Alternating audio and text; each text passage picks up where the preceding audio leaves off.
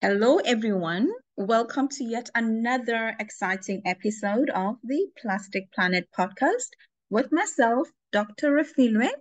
We are still in the kingdom of Eswatini, previously known as Swaziland, with our incredible guest, Dr. Henry Count Evans.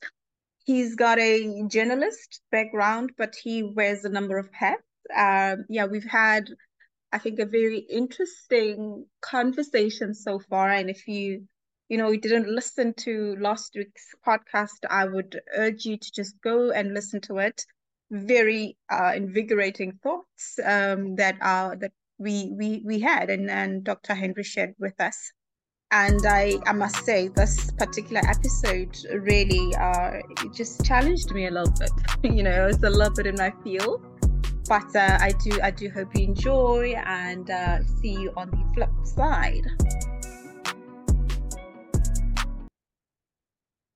Dr. Evans, we have spoken quite extensively on the media, the mainstream media, and the role they ought to play or they should be are playing, and you know the sort of posture and attitude they should be assuming in portraying relevant, correct, and meaningful and uh, information that will, will really be assimilated and trusted by by the community. You know, what are your thoughts in you know the role of social media and podcasting? You know, being that it is 2023 and we are seeing you know the social media muscle grow right? Um, what are your thoughts in social media or alternate media playing a significant role in conveying information? Yeah so i was saying that um, if you look at the, the coverage of climate issues in the media they, they are limited to political indexing. So if politicians are talking about it, then you find it in the media. If elite people are talking about it, you find it in the media. If a natural, if an extensive disaster happens, you might find it in the media. And it then follows what Downs 1972 would call, um, we call it the Downs hypothesis. It goes up if there is a crisis. It falls if there is no perceived crisis. Uh, but podcasting and community sort of media for me works in two ways. The first one is that they become an alternative space where voices can be expressed. Uh, of course, the, the impact won't be the same as the mass media, but the incremental voices that get to speak are very important. And there, there is that aspect that we've produced an alternative view or version of the world. And uh, it also allows community groups and trusted communities to then use them to speak to one another. Uh, spaces that you wouldn't find uh, being offered and afforded uh, by mainstream journalism that is more concerned with eliteness, that is more concerned with profit, and that has no regard for grassroots, there is no regard for uh, the welfare of people in general, unless if it affects voting. Uh, so I would say that alternative spaces have to be created and, and amplified. And these spaces, yes, uh, you'll find that someone does a podcast, gets 1,000 views, or 1,000 people listen. But I would say that it's a massive achievement to have five people listen to an alternative voice that they would have never had access to. And those five people have influence over uh, 25 other people. So there are incremental benefits uh, that we get uh, from using podcasting and social media as alternatives. But of course, we shouldn't be ambitious to think that we'll counter uh, the mainstream. But the incremental voices combined will have an impact at some point and uh, will save lives, some lives. Uh, someone has to do the work that the mainstream media doesn't want to do, but which is their primary mandate. They have a social contract uh, to cover social issues, to listen to voices that ordinarily do not have exposure, but uh, that, that has not happened and that won't happen in the near future. You know, you know, just coming to issues that are pressing in in in you know Africa and South Africa and Southern Africa, you always hear mm-hmm. terms such as it is you know the most vulnerable region and you know that's where you know funding should go. That's where the most assistance should go. Being a scientist i see the impact of plastic uh, on the ground. I see it in the ocean. I see it in the environment. And you know i think being in africa you know in in some areas you can't walk you know like uh, 10 a, a, kilometer without you know finding some debris of sorts at some you know in some areas. So now that is a very real issue. And uh, you know what is you know plastic pollution and plastic impact in the marine you know um impact of it is, is what we see it is what we advocate for. And um you know so how how much of that is carried by the media in a you know in a true reflective manner yeah. so just your your thoughts on that i i'm just so keen to hear you know as a journalist mm-hmm. and as as a um you know a climate enthusiast if, if you will because i i know you you wear both both hats and i you know also yeah. i've seen you in uh, you know publish in the plastic pollution and marine pollution space so just having you know those sort of two sides to you. What what is happening? Just talk to us about what is the truth. Um i would say that my answer i mean i'll start with maybe something that i saw this uh, past week. Uh or was it on monday? No it was on monday. So i was passing through this very small stream. And so you sort of drive down uh, the bridge is down. The bridge is the same as this strip. So I don't think you can cross when it's flooded. But what shocked me is there was some water in there. But yeah. uh, just next to the bridge, just next to the bridge, someone came and uh, threw diapers. Yeah. There were so so many. Yeah. Uh, so I wanted to stop and take a picture, but then there was a car behind me, so I couldn't block the road. But it got me thinking um, about two things. Number one, are people really aware that we shouldn't be doing that, for example, uh, and that there is a problem with disposal, waste disposal, and then you also have a lot of other plastic things that are thrown the boats. I think they just took their entire uh, rubbish bin threw it in the stream. But that tells you that there isn't enough information out there, and the media obviously is to blame because yeah. they are not informing people. Um, at, a, at, a, much bigger level, I would say that um, the media is concerned about ocean plastic pollution only when there is something that triggers that. So, for example, if you go to Indonesia and tourists have complained that uh, the beach is so littered and people can't satisfy their hedonistic consumption tendencies and aspirations and complain. Rich people complain that the beach is okay. dirty. Yeah. Then the media picks it up because rich people have complained. Remember, people that can afford to go to Indonesia for tourism are not ordinary people. Yeah. Uh, so obviously they attract the attention of cameras. Or in another instance, where there's a related event where, for example, we wake up one day on the shores, dead fish are washed out. it might not be plastic that's responsible at that particular time, but it focuses the media to go and sort of have a story around ocean pollution. And then plastics become part and parcel of the story. So there has to be an event of a particular magnitude uh, for the media then to pick it up as a story. Uh, yeah. Ordinarily, outside of a catastrophic event, uh, the media wouldn't care. Uh, if it doesn't affect the rich or if it hasn't killed 400 people.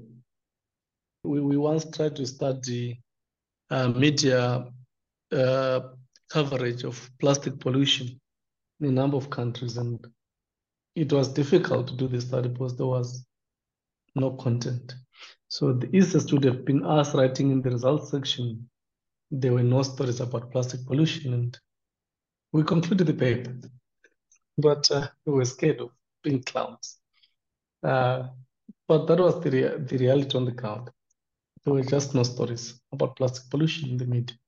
But then, you know, and then it begs the question, how how do we change that? You know, and what what is the narrative behind that? Um, and you know, why is the environment that you know we obviously need and we thrive off of not mm-hmm. not important is it is it that scientists are not communicating enough or is it that you know government is not doing their bit or is it that you know um like you said the, the media have their own narrative and it's a very filtered you know just like a very different ball game altogether or is it is it that there is no cohesion between you know different parties that should inherently come together and and try and educate one another and and you know just have this transfer of information on what is important and why is it important. Um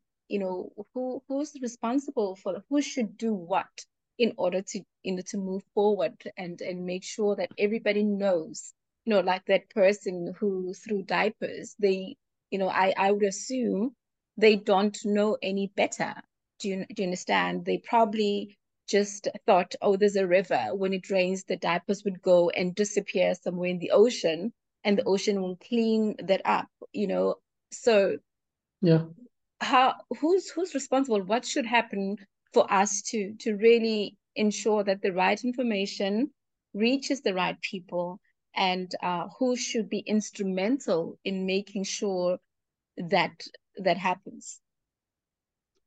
Um, yeah, thank you. Uh, I think my answer will be a little bit diluted.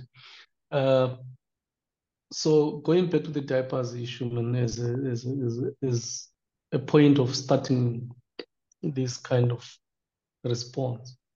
Uh, I, I, was obviously taken aback and disappointed uh, because I've seen people take water that they use in their homes from that stream. Uh, and for someone to do that, for me, was just not good. But I started thinking deeply about it as I drove past the stream and I looked around the homes that are yeah. close to the stream.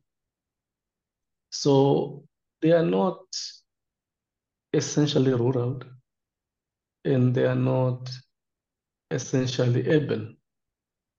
So what that means is that there is no refuse collection that is ah. coordinated by the municipal council because they are on the boundaries of town and country.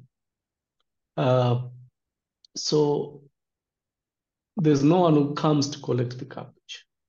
At the same time, they have nowhere to throw the garbage because they can't even dig pits, they, or they can't coordinate together and then say, this we put in this, this we put in that. So for me, I started thinking to say, for us to eradicate this issue, we might need to start thinking about service delivery, about community planning, about urban planning, and provide services that will make people not even think of throwing things out. I was trying to think this person was obviously stranded.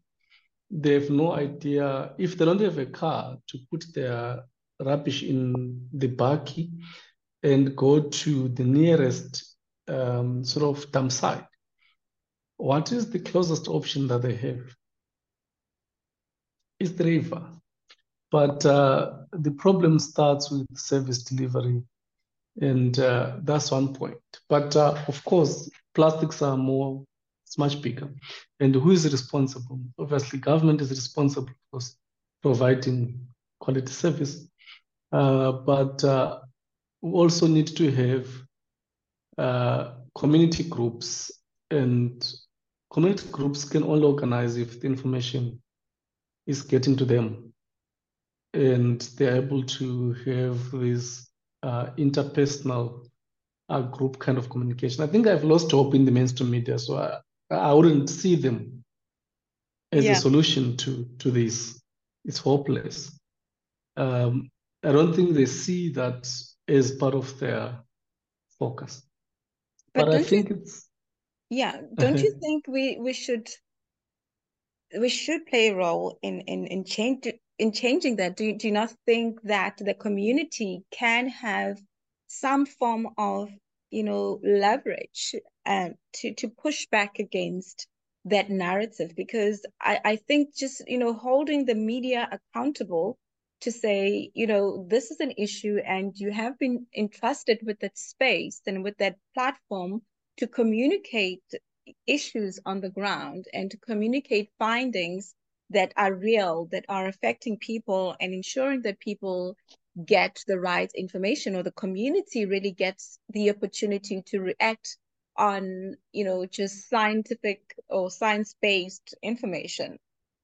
Should we just give up on them or should we just sort of, you know, force them to to really do the right thing and, and do their job? Um, what what's what's your take uh, on that? Uh, I would say that, that that's quite difficult in the present circumstances when newsrooms have been shrinking over time and the reporters that are there are stretched. And that's why if you go to, I mean, I think the past three weeks I've been visiting newsrooms and I was sitting through their diary sessions. It's all about covering events. So unless if a community organizes a major event where a minister is going to come and address, bit about plastic, then the, you are guaranteed that reporters won't be there. They're busy chasing ministers and, and directors and yeah, CEOs. Uh, because that is easy news. Because the, the, the issue of pollution affects communities deeply, but it's not easy news and it's difficult to sell. But I, I think we say it's difficult because we have not been imaginative in terms of how we write about it we have not been able to humanize it. We talk about plastics as plastic, but plastics are not plastic. Plastics endanger human life. So if you're able to write about plastics in a way that brings people to the fore of that news article, uh, people get interested because you're talking about them and you are not talking about other things. So I think there is need for that sort of appreciation on the side of the newsroom to say, when you're writing about science in general, you wouldn't want to write about uh, experiments, you don't want to write about uh, the numbers and etc. You want to convert that into things that are tangible, into things that are human. Uh, the whole idea of humanizing is because you want to create emotional connection uh, with the audience. You want people to be able to see that this is how it affects them. And this is why they should take action because this is about them. But if it's going to be about plastics and streams, they might not see it as urgent and personal. Yeah. So I think there's need for a change in our storytelling um, you know, I, I, I think just as I think we conclude, we get to the, I, I don't think we anywhere near exhausting this topic. but uh, I think for the sake of time, we will just need to get to the conclusion of it for the day. But my my thing Yeah. is, who do you think? Who do you think should take on that role? Should scientists be now in a space where they step out of their, you know, I'm a scientist, I collect information, I analyze it, and I publish it in a reputable journal that is signed, you know, peer review checked that everybody else is happy with and um, that you know now can be assimilated or can be consumed by the public. Should now you know scientists go you know even a step further you know two steps further to say we're going to write about this we're going to communicate and distill it to you know so that it's digestible by the public and then make sure that you know the right action is taken or the right you know receptors are are actually you know you know just benefit or get to benefit from the information. Are, are you saying that scientists should now take on that role? Um yeah what is what is your take i would say partly his um i think science needs to come down um and be with the people um there's one professor who used to say we are all funded by the people and we should be accountable.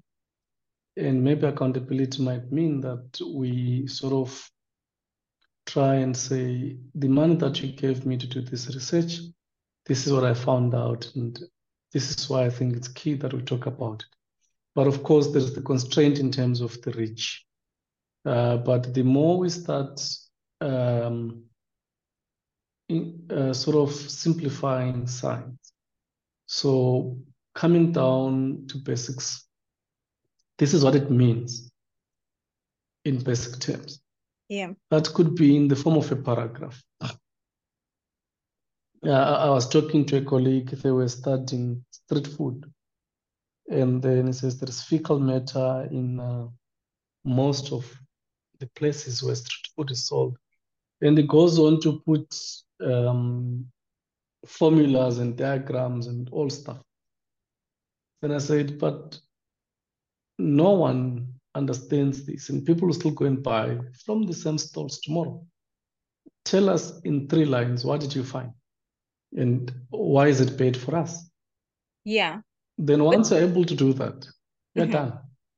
But then, do you know, it, it also comes back to the training of a scientist um, because yeah. the you know the training is you have to be extensive you have to be explicit it has to be beyond the you know uh, reasonable doubt that what you are putting out there actually is and is fact checked and you do that mm-hmm. through you know diagrams and statistical analysis. And it's it's you know you can't just give me three lines and expect me to believe. And you know that's it's almost a different sort of you know school of thought to say all all that is needed is three lines because no scientist will accept that. You know uh, we want to see what is the evidence uh, behind that. So do, do you think that there is room for scientists as well to to be socialized in in how to communicate to the public because that is that is not how a training of a, of a typical scientist is, you know, where the endpoint is two lines. The endpoint might be, you know, the conclusion two lines, but then we have to see what really just went behind those two lines. And it's difficult to to really just, you know, yeah, just assume that um, people will just believe what I say. And also it it, it you know, it just mm-hmm. opens room for people to just say whatever and not safeguard the science because you do know that science is a very safeguarded space and the one thing that does safeguard that is the evidence based research and if now i have to distill it to a couple of lines that anyone else can just come and say that. There is paucity in that. Um so how do we how do we navigate that space? It's also you know something that is like scary um, and it, it, it will take a lot of unlearning for scientists because yeah it's it's, it's something that i also um, find intimidating to to just put out you know like a statement that is not substantiated. Um, yeah. So how how do we get? Um, yeah. So the the, the first uh, entrance, for for example, is uh, you have done the research. Uh, you have published your paper, it's 18 pages, for example. Uh, all you need is then to extract the meaningful insights from the 18 pages. Uh, sort of, uh, this is what we looked at. This is this is what we found, and this is how it affects you, and this is why you should care. Because um, in storytelling, always say that uh, we should be able to answer two questions. And often journalists fail to answer them anyway. It's so what and who cares?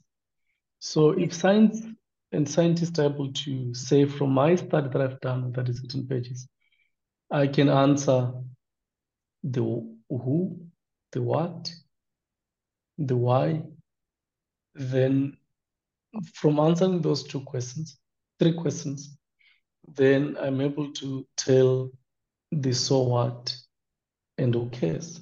It's done. So it's three lines. Yeah. Uh, but you're not just waking up and saying it, but it's been derived from uh, the science that you have done. So it's been peer reviewed. It's been has gone through that rigorous process, and it's it's factual. But it has to come down to what happened to who why should I care about it? Yeah. So what? Now that I know, so what? Uh, so if you eat this food from this stall, you're going to be sick. So what happened? These stalls sell food that is fecal matter, and it's dangerous for health because you're going to get sick. Yeah. Uh, yeah, done. So sure. the, there is that need, like you said, the need to sort of train and retrain, learn and unlearn. Yeah, it's it's a whole new world actually that is um, you know, uh, or a whole new field that is developing, you know, this uh science communication because yeah. I, I think there's, you know, you know, the old sort of Eiffel Tower of knowledge that is a university that is so guarded and that's so layered needs to yeah. to really somehow you know just translate to so what you know uh you know you have all this knowledge you you know so much you're so you know um vested in your own field and yeah. what does that mean you know and that speaks to you know communicating the science um and getting out of the lab and getting out of uh you know just uh your little corner and uh, you know underneath the microscope and just you know really speaking about what is it that are you know the fundamental findings on the ground you know particularly with issues like plastic and environmental pollution and climate change which are very real and are affecting people mm-hmm. now it's, it's it's quite important that you know that happens urgently and outside the borders of you know big conferences like your cop 28 and you know all those you know that are, are now mm-hmm.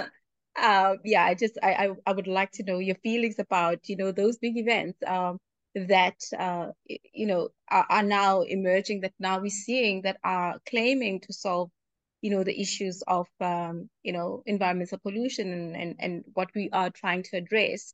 And you know it's just how do we as scientists communicate that uh, on an individual level and sort of incrementally um, try to make sure that the right information reaches the right people?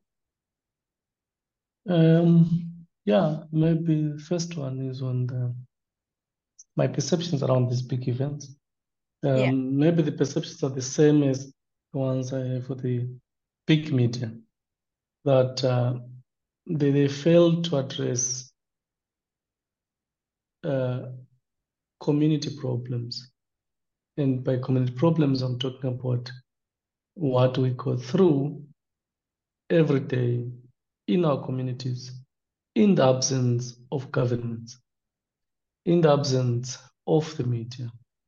Yeah. Uh, these big events are fine for policy direction, for having broad views, but yeah. their impact on our lives is delayed, if it is there at all. Uh, and that, that's why I, for the past three, four years, been talking about the need for organized grassroots uh, sort of movements, uh, but that are built around communities of interest, uh, that are built around communities that are meant to survive together. Uh, people realizing that we are on our own. That thing, that's one thing that we need to start thinking about. That we've been on our own for quite some time and we never realized that. We always say the government is not doing this. I think we have not heard the government speak. Uh, sorry, we have not heard the government getting our back and securing for quite a long time. Yeah. And um, anger on its own will not help us, but we need practical action. Practical action that is collective. Uh, we don't have to be so many, but if a single community is going to come together for a common cause and begin to say in our community, this is how we dispose of plastics. And everyone is doing that because they understand why they're doing uh, I think there is the greater chance of other communities learning and appreciating it, as opposed to uh, expecting structures elsewhere to do this for us. Yeah. I will I will actually not even get you started on the greenwashing that is happening because I almost know what you know, yeah you... what you're going to respond as. And um I just want to say you know thank you so much for for just honoring this uh you know this invite um doc. I, I really I really appreciate it. I think we have by no means exhausted this conversation. And um, I think for me as well, I've learned so much and I've had uh, my ideologies challenged. And uh, yeah, there was a little bit of a pushback, you know, at some point to say, hey, um, you know, am, am I being challenged here? Um, so I thank you for that. I really, I, I really appreciate that. And um, you enjoy your day further. No, thank you so much, Refilwe, and thank you for inviting me. And um, I think most importantly, for fighting uh, on the right side of history. Uh, yeah, obviously, uh, we won't see the results now. Remain disappointed. Uh, but I'm always encouraged by young people that continue to work against all odds uh, with no direct incentive that benefits them as individuals, but uh, driven by the desire and passion to see the world becoming better. Uh, yeah, we appreciate what you're doing. Through those efforts, maybe our great grandchildren will live in a better world. Thank you so much. That, that means the world. Thank you, Rafi. Thank you. Thank you, Doc. Um, yeah, so I'll take that with me. And yeah, so that encouraged me. Hey, how about that? Um, yeah, thank you. And uh, yeah, yes, thank you so much. Bye. Have a good night. Thank you.